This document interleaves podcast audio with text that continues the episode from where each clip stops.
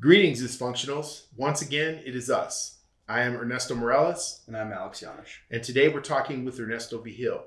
Ernesto is the author of The Crusade for Justice Chicano Militancy and the Government's War on Dissent. I first met Ernesto back in 1996 or 97 when I was organizing the 1997 National MEChA Conference at Michigan State University. It was interesting to have Vigil there as he helped us process and contextualize the massive disruption that was perpetrated by reactionary Chicanos, mostly from California. Ernesto was a key leader in the Denver based Crusade for Justice, which is widely recognized as one of the big four organizations of the Chicano power era. The man specializes in Federal Bureau of Investigation's document literacy and Freedom of Information Act requests.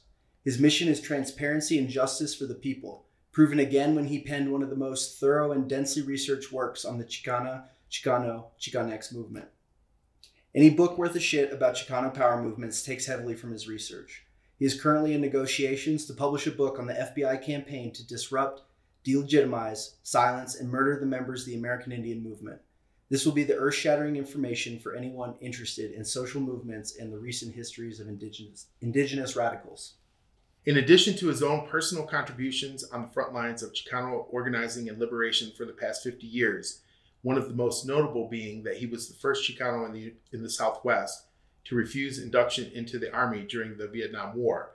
Ernesto is also one of, if not the foremost expert on government surveillance of indigenous movements in the United States. So let's get to the conversation. Ernesto, how you doing?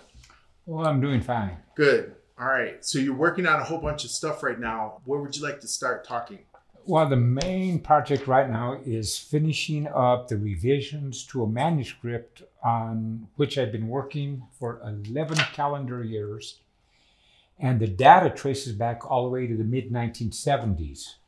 So it is going to be an interesting work because it covers three to four decades.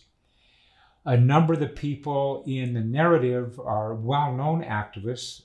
At the same time, there are very obscure activists who played major roles in some controversies.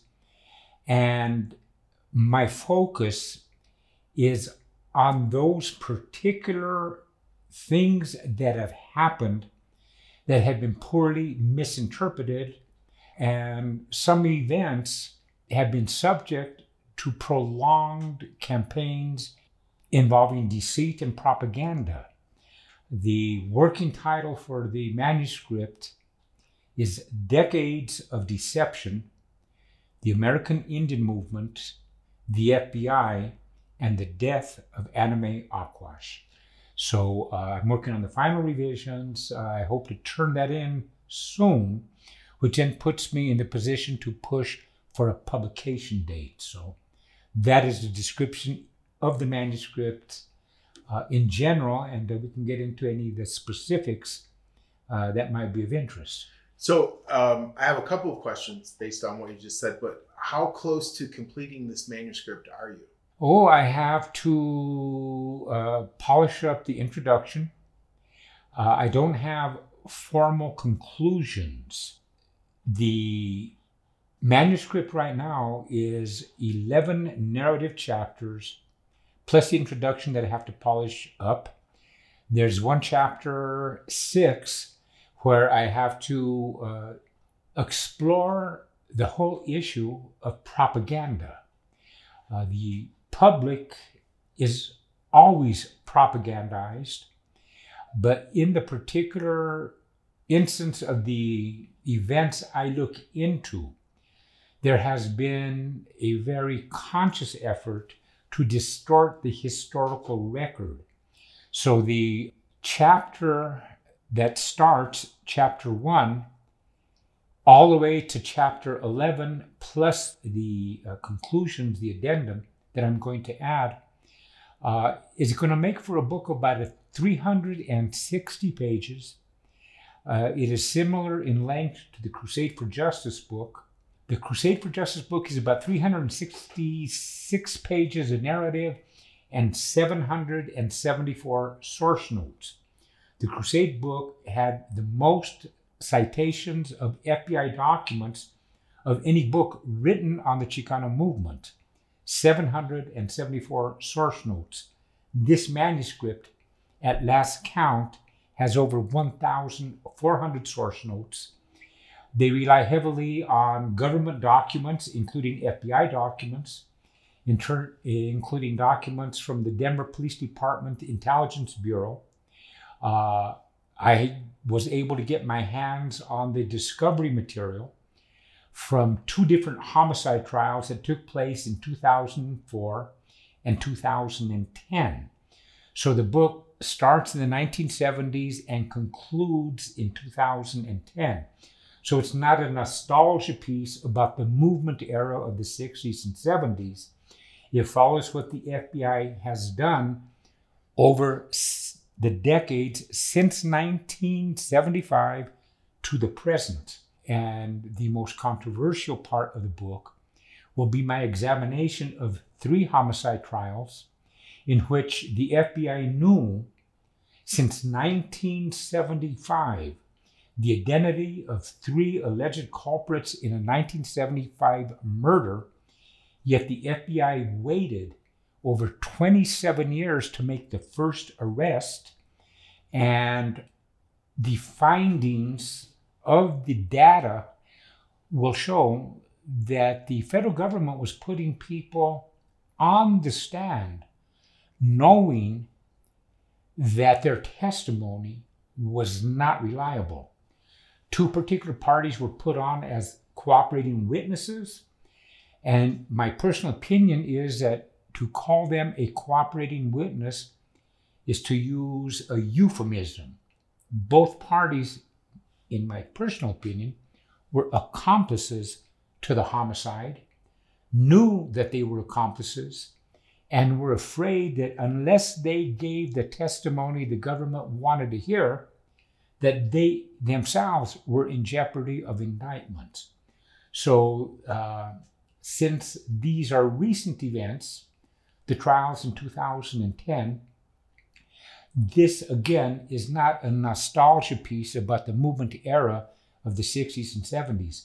This shows an ongoing operation that has endured for decades to the present. You know, one of the things that you had you just said a second ago is you were talking about how the public is always propagandized. And so my question to you would be what or why do you think that the FBI has such an intense ongoing interest in disrupting American Indian movement or indigenous movements in the United States?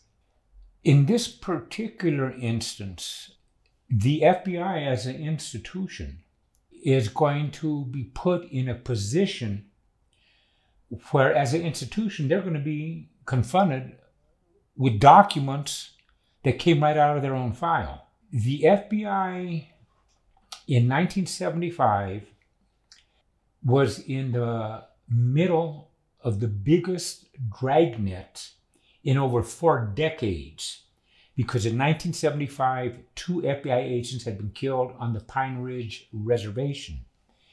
Now, in that particular matter, uh, a number of things happened after the deaths of the two FBI agents on June 26, 1975.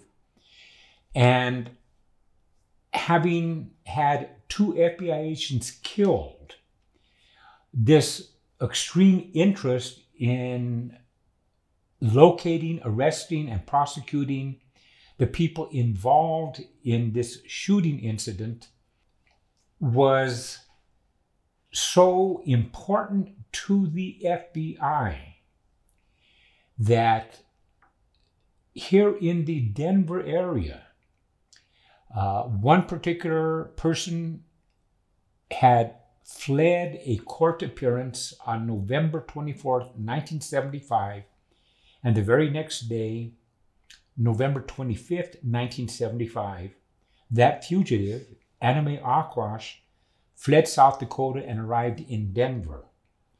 I saw her on the morning uh, of November 25th.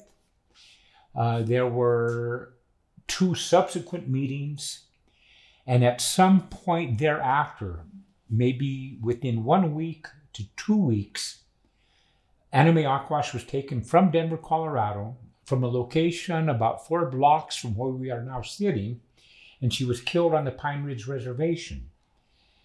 The documentation I have shows that the FBI knew the names of three alleged culprits. All of them were members of the American Indian Movement in Colorado. The motive for her killing was that rumors had been spread that Mae Aquash was an informer. The FBI knew at some point between December 13th and December 19th, 1975, that Anna Mae Aquash had been murdered. The information came from an informer in the Denver area uh, who told the FBI at the latest, December 19th, 1975, that she had been killed, who did it, and what the motive was. The FBI made no arrest for 27 years. When they made the arrest in 2003, it resulted in the first conviction uh, for homicide. In three subsequent trials, there was one acquittal. But among the fascinating things I discovered was that though the FBI knew since December 1975 who allegedly killed Anna Mae Aquash, between 1982 and 1984, the FBI was feeding information to federal prosecutors in South Dakota that there was only one suspect in the rape and murder of Anna Mae Aquash, and the man that they were seeking to indict was a Denver activist, very well known, who had nothing whatsoever to do with the homicide. Yet I have the documents showing that in 1984, the federal prosecutor in South Dakota had convened a grand jury investigation where they were seeking to indict somebody that the FBI knew was not responsible for the murder at all. Why does the FBI have such uh, investment in this particular case? Is a very interesting question. Another interesting question is why, of the three alleged suspects, only two were tried and the ringleader was never arrested nor indicted at all and died from natural causes in 2011. I think by the time a reader finishes the narrative that I've written, all logic will indicate that the FBI did not want to prosecute the ringleader because all indications are the ringleader was an informant for the FBI. So, do you think that the the murder of Anna Mae Aquash was then like an assassination on the part of the FBI? I mean, was she somebody that they were trying to get rid of, or is it just something that happened and then they realized that their people, their informants, were caught up in it, and then they just covered it up? In the narrative, I name names and I cite the documents. Right. Okay, there are certain gaps in the information where, in the absence of hard data, a person has to make their conclusions based on the entire context and the data that is available. So, what I'm going to express now is my opinion.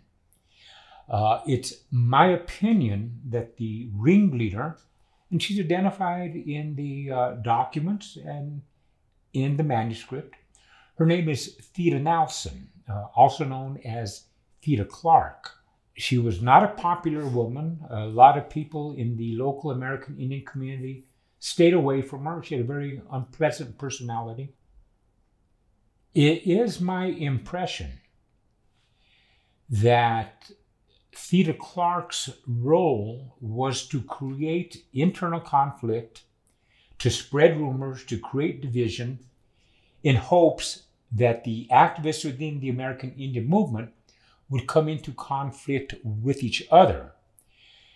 through the spreading of rumors. I do not believe that she was given an order to participate in the murder. Her job was just to create the rumors. What happens, however, in the practice of using informers to carry out these type of operations, the informer himself is not going to be a person of good character. This woman, uh, according to what members of her family tell me, had been put in the state hospital in Pueblo, Colorado, on at least two different occasions. So she was also mentally unstable, probably motivated by greed. But she had a malevolent personality. So it's my opinion that she not only spread the rumors and provoked conflict, she had been working for a period of time for the FBI.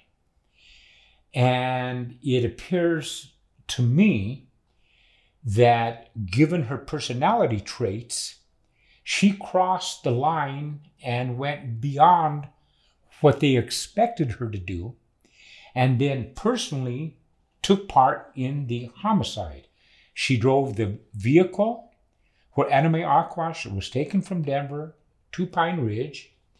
She transported the gun and according to the testimony in three different trials, when Aquash was killed, Theda Nelson, Theda Clark, passed over the weapon and gave the order to shoot and kill Mae Aquash.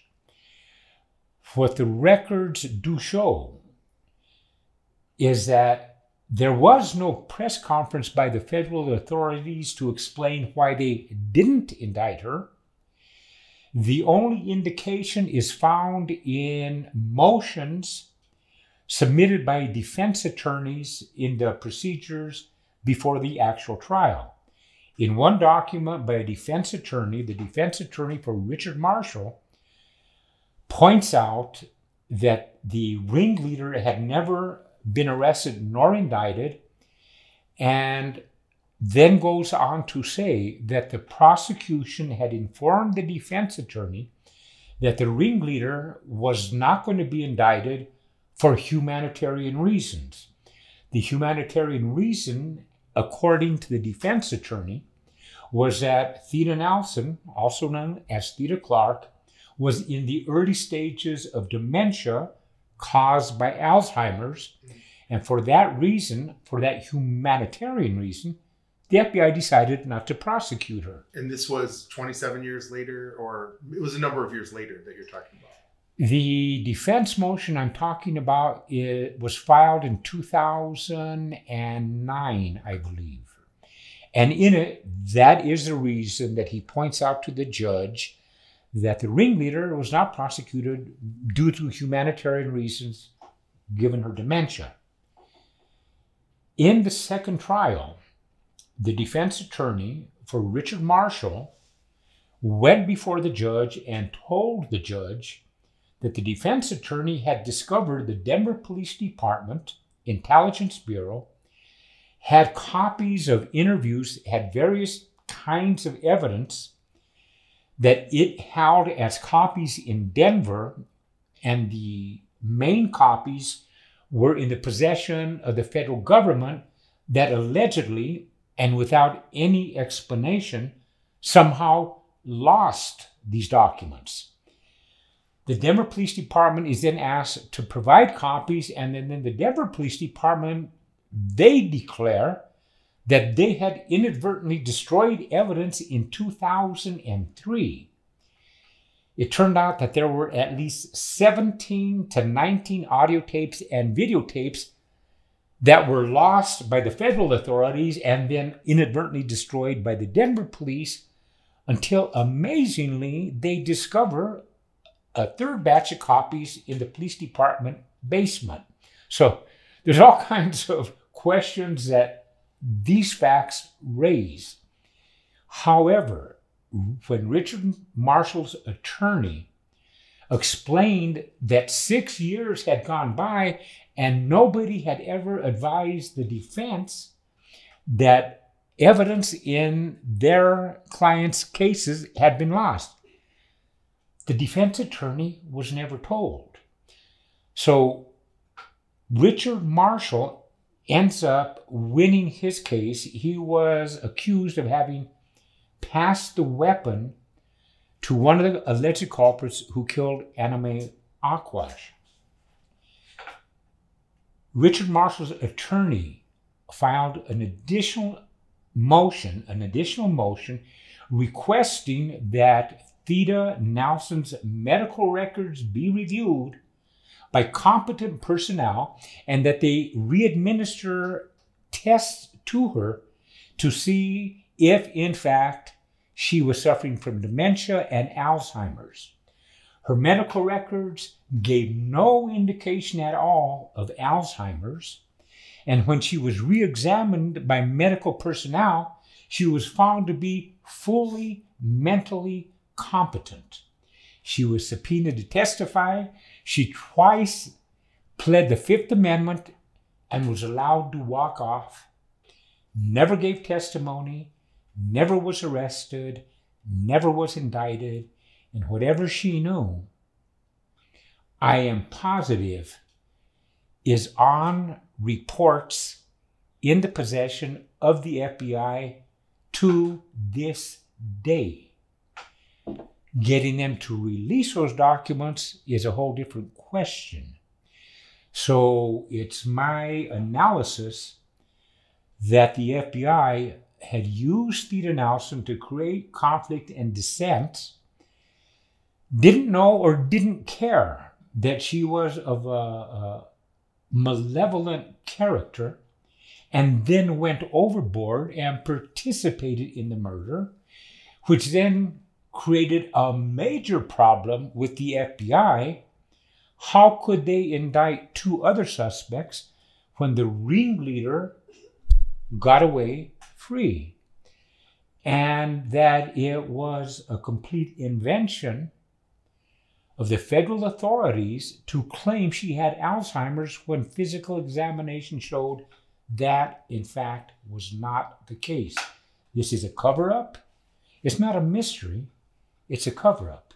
The identities of the culprits were known, the motive was established way back in December 1975 the federal prosecutors have announced there will be no further prosecutions in the death of Anna Mae Aquash, and there is a related homicide from 1973 that took place at Wounded Knee, South Dakota, that has been swept under the rug. It is the uh, death and disappearance of an African American activist named Perry Ray Robinson. Uh, that homicide will not be investigated any further at all, even though the people present when Perry Ray Robinson was shot and bled to death in, I believe, April 1973 will not be investigated at all, though the FBI has the names of several people that were present when he was shot and therefore knew who shot him. And Perry Ray Robinson bled to death. And in the United States, there is no statute of limitations on a homicide.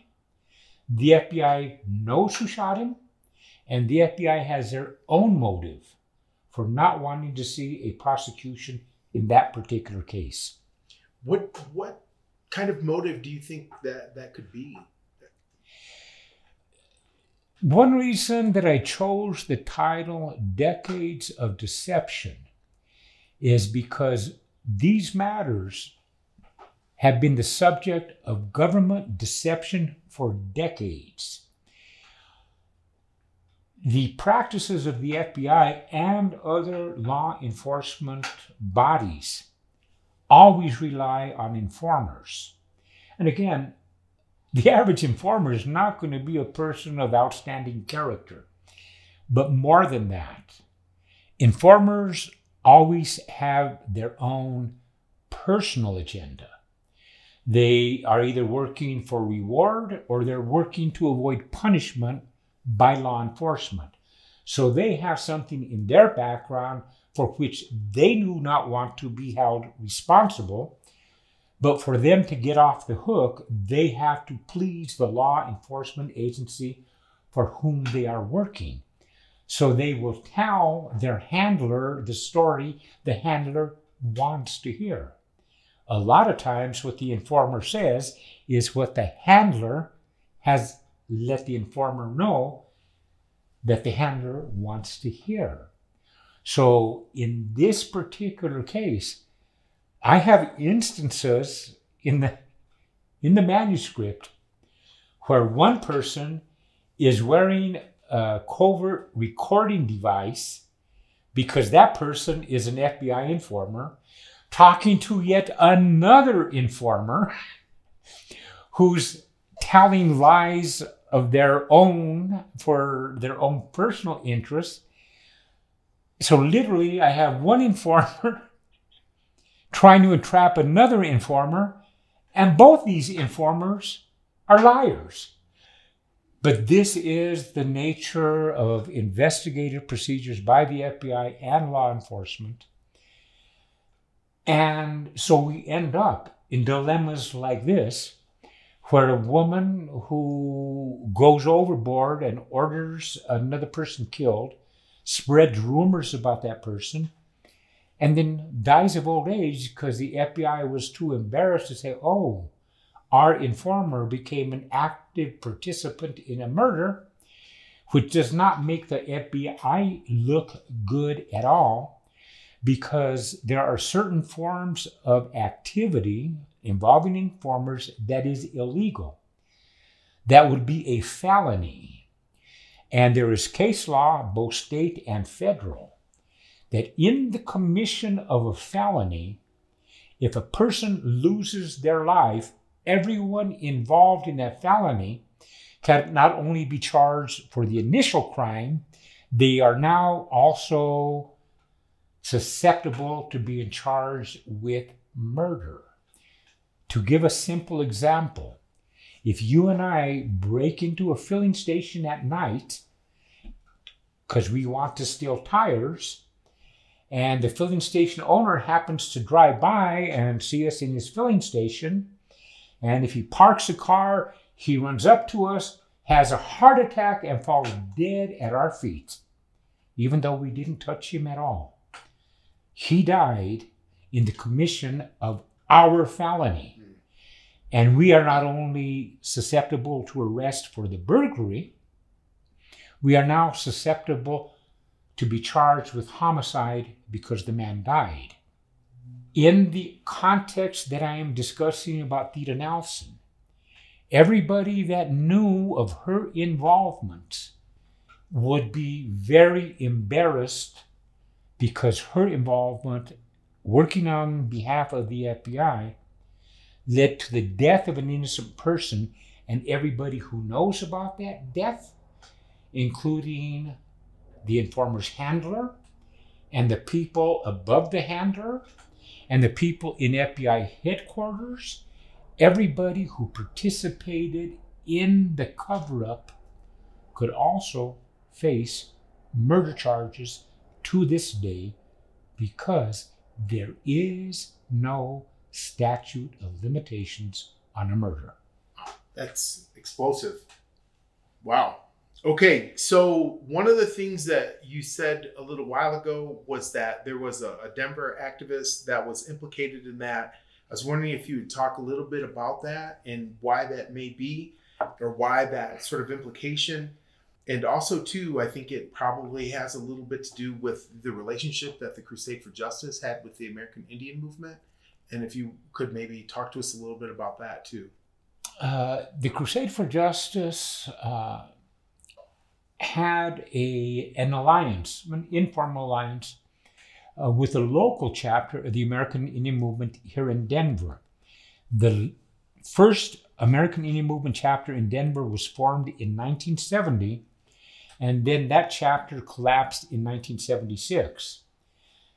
During the height of the occupation of the village of Wounded Knee on the Pine Ridge Reservation, South Dakota, in 1973, the people at Wounded Knee were surrounded by several hundred U.S. Marshals, FBI uh, agents, uh, and even military officials uh, for 71 days of that occupation. By the first week of the occupation at Wounded Knee, federal authorities had provided military equipment to the domestic law enforcement uh, at Wounded Knee at that time. Now, when it was apparent to us that the people at Wounded Knee were completely surrounded by law enforcement with military equipment, we feared that there might be uh, a massacre at Wounded Knee.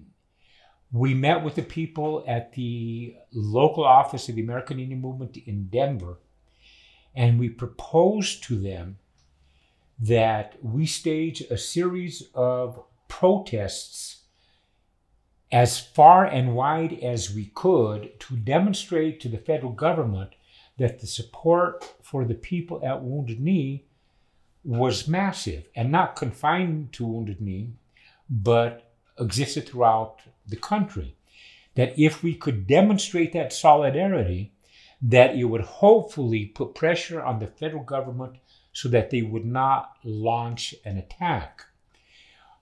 On March 6th, 1973, the Crusade for Justice in Denver, along with the Denver chapter of the American Indian Movement, staged the largest solidarity rally on behalf of the people at Wounded Knee.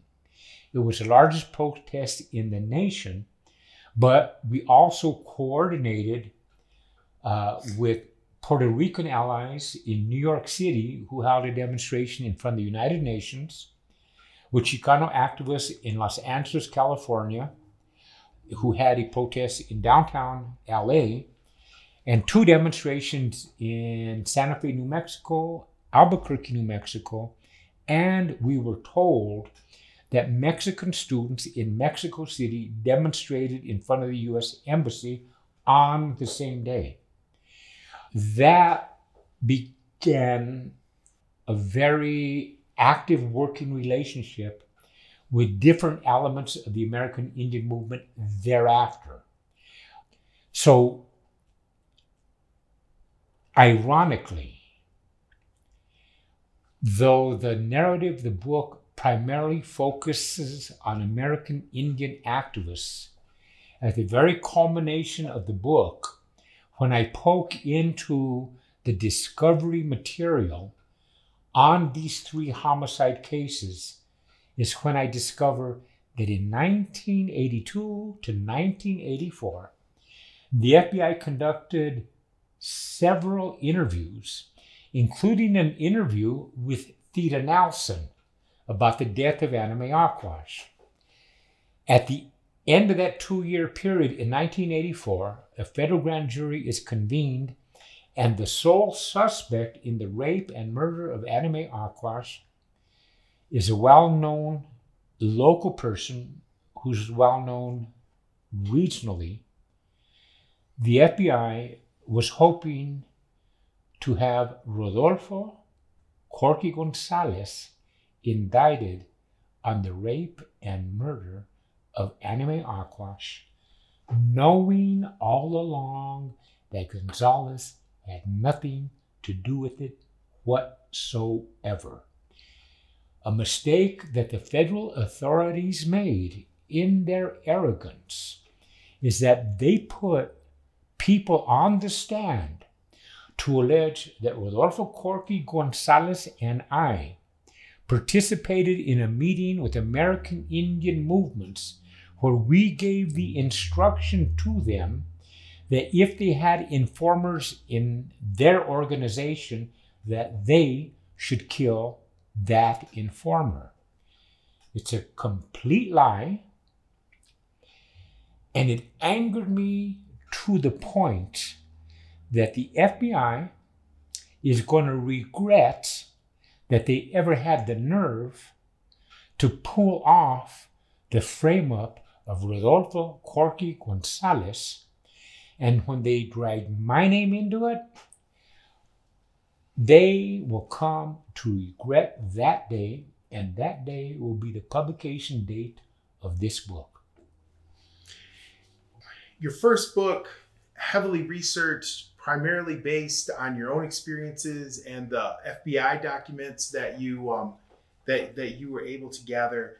I guess uh, you know one of the things that that you and I talk about uh, quite frequently is um, why this type of research is important for Chicano studies or the Chicano movement. Now, I just was hoping that you could talk a little bit about that because what you're doing, the type of research that you're doing is, um, it's it's not it's not run of the mill, right? And it, particularly in Chicano studies circles, I mean, people just don't uh, they don't they don't really try to interact with FBI documents. But you've built a career around that. Did you want to say something else? I, I think also I'd really like to hear you were talking earlier about the nostalgic narrative of the 60s, 70s, and 80s with the Chicano power movements. And uh, I think I'd, I'd really just love to hear your opinion what that means today. Like, how is this going to challenge that narrative? And I think that plays right into your question. Yeah.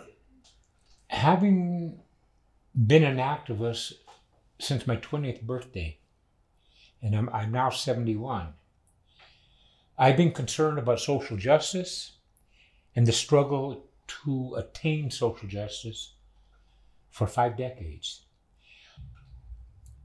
That means that I have to look at how this society functions. And to understand how society functions anywhere, we have to examine who has power and who is deprived of power. Because those who hold power determine what happens, those who have no power have to live with the world that the powerful have created. In the use of their power, certain power operates publicly. The president will get up, somebody in Congress will get up, the Supreme Court will make a ruling, and those actions take place publicly. What the public does not understand and what is increasingly hidden from us is how power works covertly, how they hide what they do. This particular narrative cites a lot of the public media and what they project the case and events to be, which is an illusion. They are working with the information presented to them by official people in power.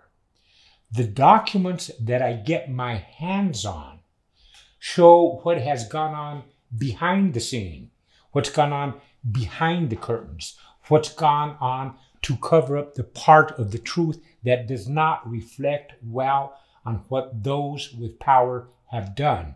In this case, what the government has done Right. and have records of that they will not release. The dilemma that the FBI confronts is that they are a very rigid bureaucracy. It's a traditional authoritarian pyramid where all the information, all the power, all the decision making rests at the top. The lower levels feed information upwards, the information is analyzed, the decision is made and passed downwards in a very rigid and bureaucratic structure where every document is supposed to be identified, dated, and filed. It's now known that the FBI had special procedures for certain documents that would reflect badly on the FBI, that would reveal FBI crimes, and they have a need to communicate effectively, but they also have the need to make sure that certain documents are never released to the public. Anna Mae Aquash is shown in a document of April 1976 that shows the Denver FBI field office had an informer who told them all they needed to know to make immediate arrests and have immediate prosecutions, except that the ringleader was their informer who participated in a murder. There's no way that once that information was known to the local field office, there's no way that it was not immediately submitted to FBI headquarters and decisions were made very quickly. And when the body was found, approximately February 23rd or February 24th of 1976, the FBI knew exactly who the cadaver was. Instead, they sever her hands from the body on the pretext that the body cannot be recognized, and they send the hands to headquarters to have the fingerprints taken and the identity revealed. They knew all along that the dead person was Anna Mae Aquash, and they refused to reveal it until around March the 6th of 1976. They knew who the body was when they found it. Yeah, that's really interesting. And uh, a point you were making earlier, Ernesto, you were talking about uh, the nostalgic narrative of the 60s, 70s, and 80s of the specifically Chicano power movement. And I'd really like to hear your opinion on how this research and the research you've done before um, is going to affect the, the way we talk about these things. It seems that there's really almost romanticization that's happening. Um, and, I, and I'd really like to hear what do you think is going to happen with this work after it's published? Well, one motive in writing it uh, goes to what you mentioned that there is a tendency by far too many people to look back at the previous era of activism in the 60s and 70s and to exalt that era as an important era and engage in nostalgia about the good old days. The problems that we confronted in the 60s and 70s are worse today than they were then. There's nothing to be nostalgia uh, to be nostalgic about. We need to look at the reality, the social reality that we confront and see it the way it is and describe it the way it is. I have no time and I have no interest in nostalgia. The problems of that era exist to this day, and we have to look at things coldly, analytically, and express the truth very bluntly. One of my concerns within the academic field is that it was a social struggle for low income people and people of color to have access to higher education that we've been deprived of due to poverty and our social standing. Those are serious issues. There's nothing to be nostalgic about. Those problems confront us today. The only reason to look at the previous history is to understand it for what it was to learn what worked, to find out what didn't work, and to take the struggle forward again.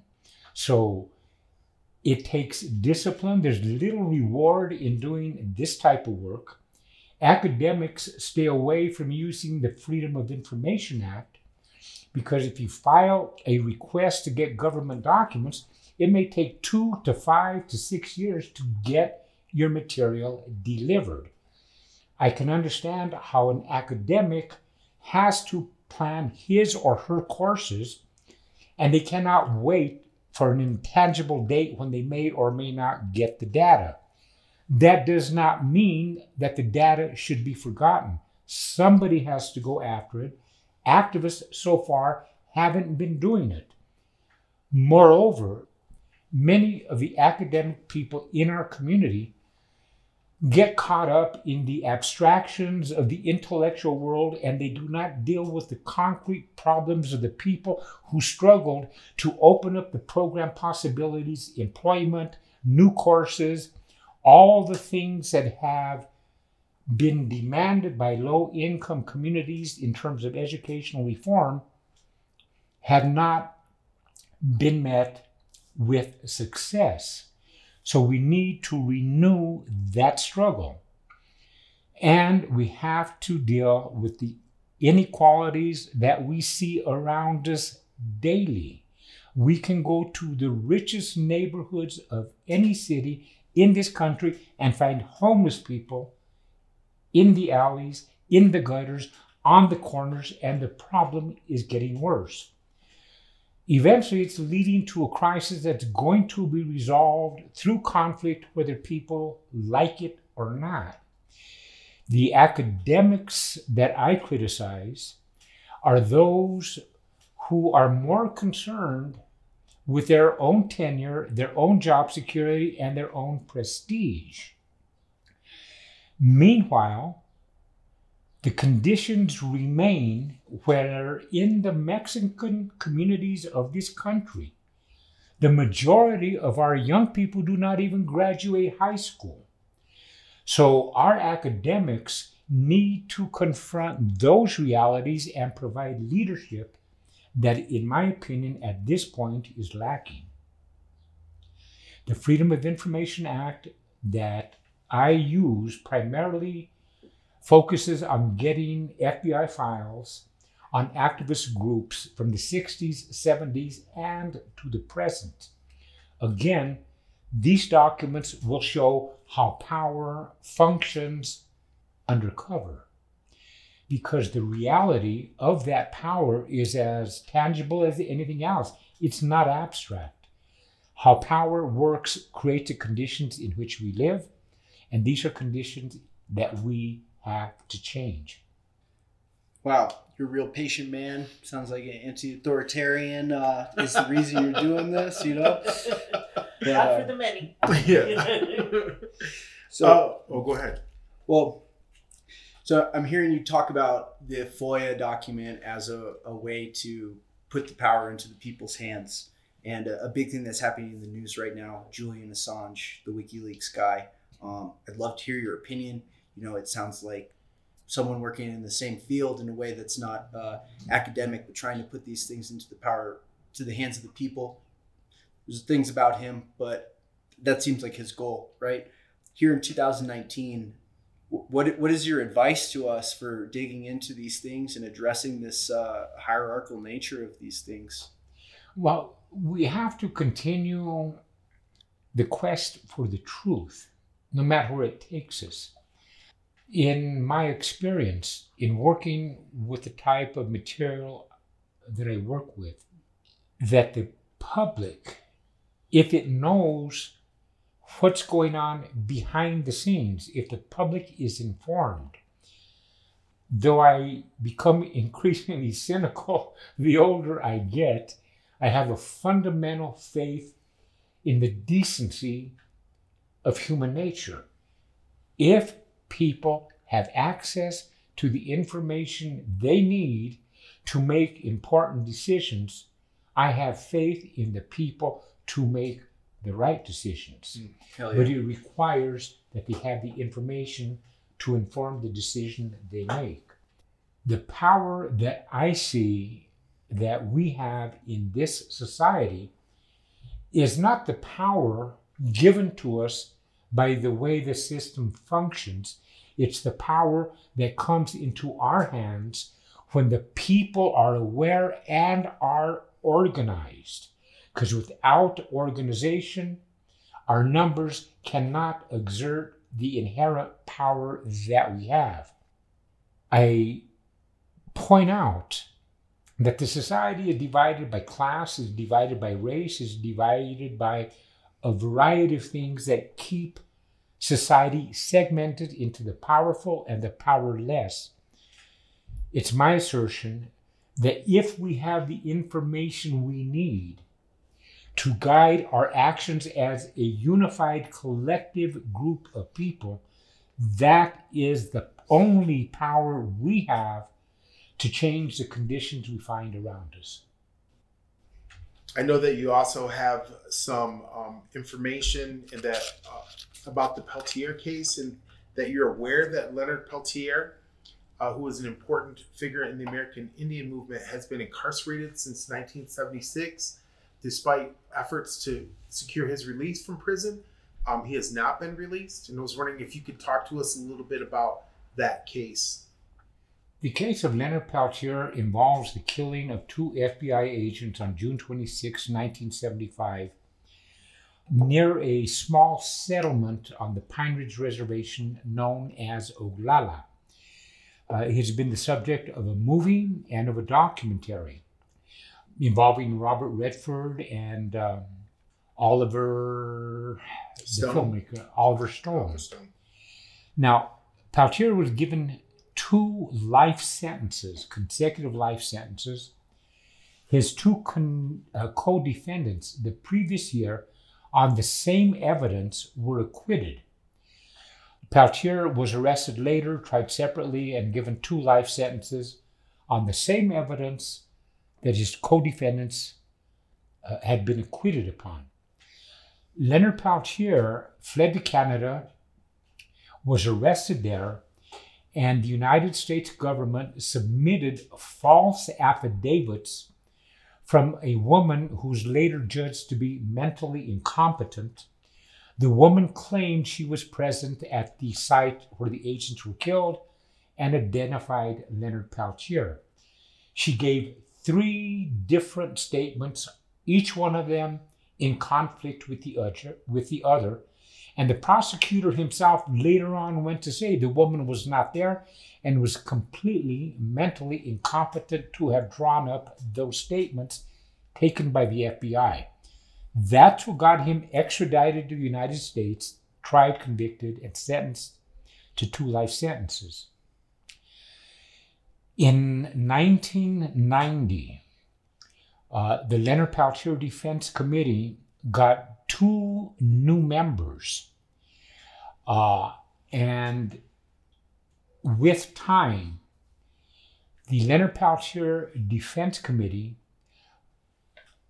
was infiltrated. And the narrative of the book gives various examples of what had happened. In 1994 1995, a new member joined the Leonard Peltier Defense Committee. The man's name was Walter Leon Hill. Uh, he joined in 1994, 1995, uh, and then he abruptly left the Leonard Peltier Defense Committee in 1976 or 1977 because somebody looked into his background and discovered that Walter Leon Hill from 1985 to 1990 was a district court prosecutor in San Diego County. He left his employment as a prosecutor, went into private practice in 1990 1991, and he formed a private security business called Verloc Group Incorporated, V E R L O C. Verloc is a fictional character in an English novel in the late 1800s. The fictional character Verloc was an agent provocateur in England. Hmm. So the attorney who forms the group, Verloc Group Incorporated, incorporated it in California, and there were three founders Walter Leon Hill, and his two co founders were recent retirees from the CIA. This is 1991. 1994, Walter Leon Hill gets on the Leonard Peltier Defense Committee till they find out about his background. Part of his background was that from 1981 to 1983, Walter Leon Hill was with the Office of Naval Intelligence. So it's clear to me that the Leonard Peltier Defense Committee itself has been penetrated by government agents. Walter Leon Hill had moved from California in late 1994 to Boulder, Colorado.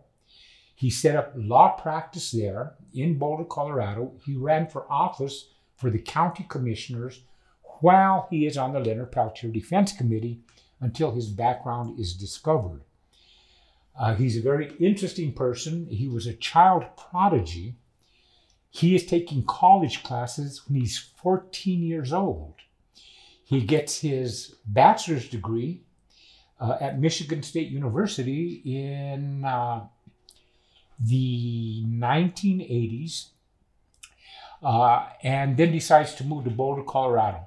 So he has a very interesting background, but he is a bona fide government agent who had been on the Leonard Peltier Defense Committee. By 1999, he is still active in Boulder, Colorado, and he holds press conferences with people like Russell Means, former leader of the American Indian movement.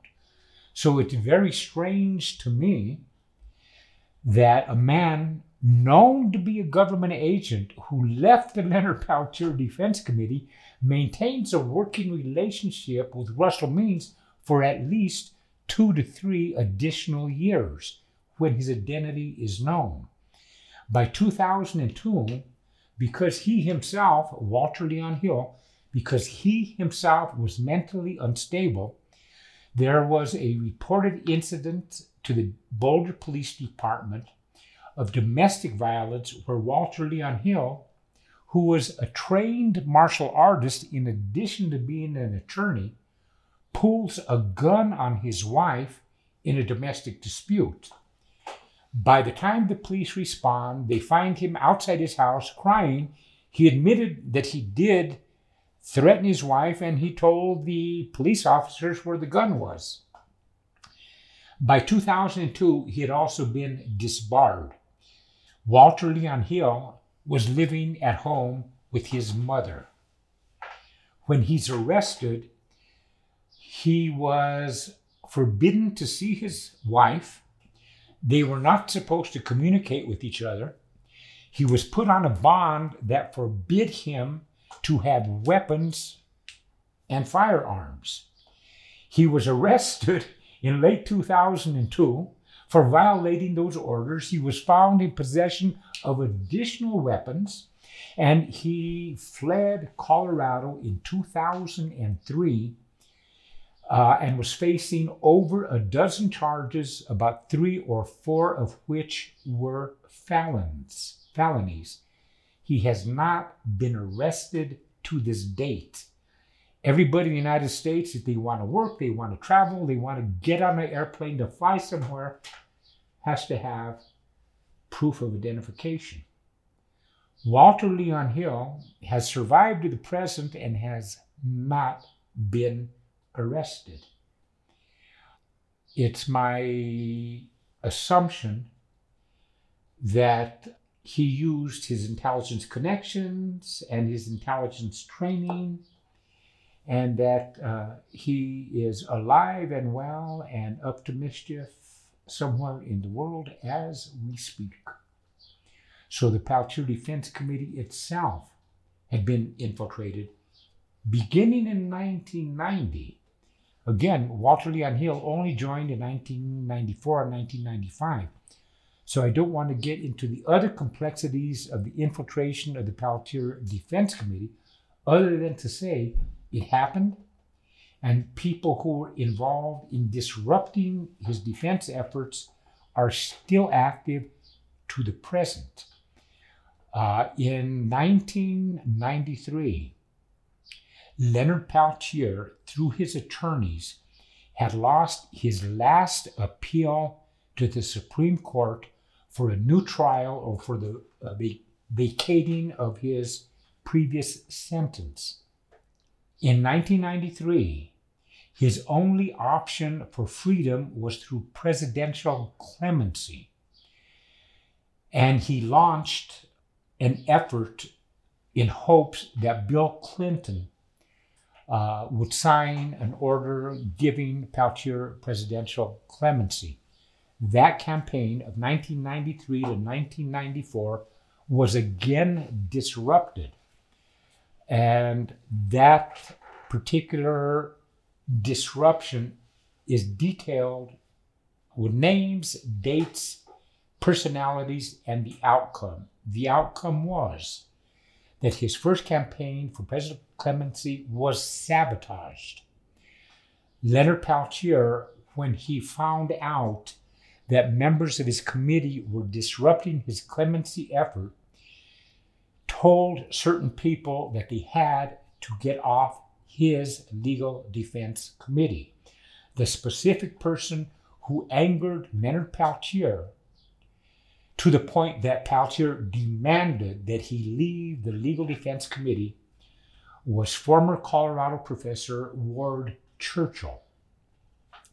Uh, Churchill left the Leonard Peltier Defense Committee in the summer of 1994, and by that fall, one of Churchill's associates on the Leonard Peltier Defense Committee recruited Walter Leon Hill. Mm. So Churchill was gone, and now we have a veteran of the Office of Naval Intelligence on Leonard Peltier's Defense Committee. So there's a lot of complexities to his case. Uh, I have been told by somebody uh, in a position to know that the only remaining chance that Leonard Peltier has for a new trial, for freedom, is proof that his legal defense efforts have been sabotaged by the government and have violated attorney client privilege. It's either that particular legal issue or the introduction of new evidence that would provide Leonard Peltier with sufficient grounds to hope for a new trial. Wow. And you talk about all this in the book that's coming out. Everything we're discussing now yeah. is in the manuscript in great detail with 1,400 source notes. okay. All right. That's good. That's good. Yeah. I have one more question. Okay. Um, I don't, I don't know if you mind going back to this, but um, you know, I, I uh, commented earlier, Julian Assange and also Chelsea Manning right now are facing intense and Snowden and Snowden. You know, uh, to the point that these people can't live their lives in any sort of way. Uh, you know, being pulled out of the countries that they were uh, uh, seeking asylum in. Uh, you know, Chelsea Manning once again going into prison right now. Um, They're my heroes. Yeah. Ask the question, I'll say that. And, and I'm hearing uh, a lot of similarities with, uh, you know, people who were trying to expose these things from the 60s and the 70s. And, uh, you know, you have 50 years in the movement. I'd just like to get your opinion on what you think that this might look like in 10, 20, 50 years, especially concerning uh, Snowden, Assange, and Manning. It's my personal opinion that Chelsea Manning, Edward Snowden, and Julian Assange are the heroes of our era. They knew that exposing what they knew the government to be doing was a tremendous contribution to the people and a tremendous contribution to the people's right to know. And the fact that they have been so viciously and illegally persecuted for revealing the truth is an, ass- an assault on our freedoms and an insult to the pretense that we live in a democracy. Chelsea Manning, Julian Assange, and Edward Snowden are heroes. I personally admire them, and I cannot praise them highly enough. We need to defend them because in defending them, we are defending ourselves and we are defending future generations. We need to struggle for their freedom and we need more people like Chelsea Manning. We need more people like Edward Snowden. We need more people like Julian Assange. These are the heroes of our time. What do you think is going to happen if we don't? I mean, you're saying that things have been got, getting worse. Uh, you know, our freedom is being more restricted. Mm. My personal opinion is that we are already in a deeply historical crisis. And what we are seeing now, the troubling things we see, are only the beginning of what's to come. What remains unknown is what our reaction as the people of this society will be. With every moment of danger, there is an equal opportunity in that crisis moment. How it turns out depends upon what we, the people, do at that time.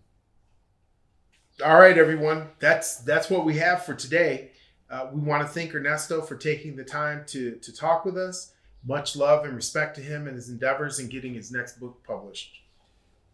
But also a PSA: free Leonard Peltier, free Mumia, free Sean Swain, free Marius Mason, Chelsea Manning, Julian Assange, Edward Snowden, all political prisoners. June 11th is International Day of Solidarity of Long-Term Anarchist Prisoners. On this day and all days, we support them because we ain't free till they are. And there you have it. I'm Ernesto Mireles. I'm Alex Yanish. And we, we are, are, the, Reality, Reality Dysfunction. Dysfunction.